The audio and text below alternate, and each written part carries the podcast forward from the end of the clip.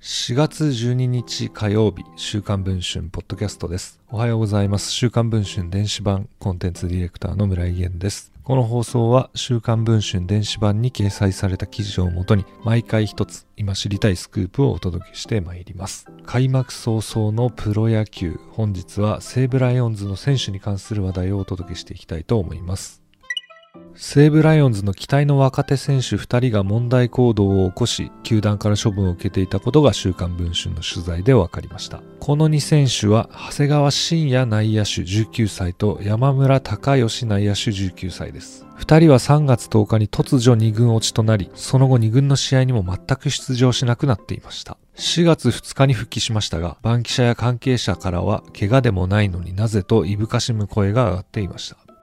長谷川選手についてスポーツ紙の記者によると、にせんにじゅうねんの育成ドラフトでにいしめいを受けた高卒のにねんめです。内野と外野、複数ポジションを守れるといいます。俊足、強肩、高打とさんびょうし揃った大型内野手として期待されているといいます。今年のキャンプでは当初いちぐんに同行していた長谷川選手ですが、自身のインスタグラムを通じて女性にわいせつなメッセージを送り、ネットナンパをしていたことがさんがつじょうじゅんに拡散されました。このやり取りのスクリーンショットがインターネット上で拡散しましたが、その後長谷川選手は自身のツイッターでインスタのアカウントが乗っ取られていましたと弁明。幕引きを図ろうとしましたが、今回球団の関係者が週刊文春に新事実を明かしました。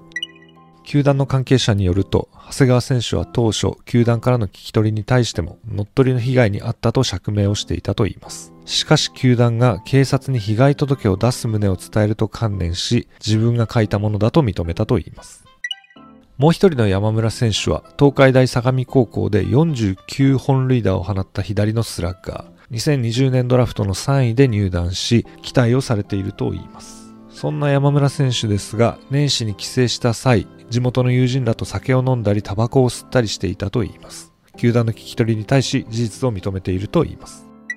山村選手と長谷川選手は突然のにぐん落ち後、試合には全く出場していませんでしたが、約さんしゅうかんが経ったしがつふつかに揃って復帰しました。しかしその経緯などについては一切発表されていません。西武ライオンズは週刊文春の取材に対し、長谷川は当球団が確認したメッセージについて自身が送ったことを認めております。選手のツイッター等の エスエヌエス 利用については適切に指導してまいります。山村が飲酒及び喫煙をしたことは当球団の聞き取り調査で確認いたしました。両選手には適切に処分を行っておりますと回答を寄せました。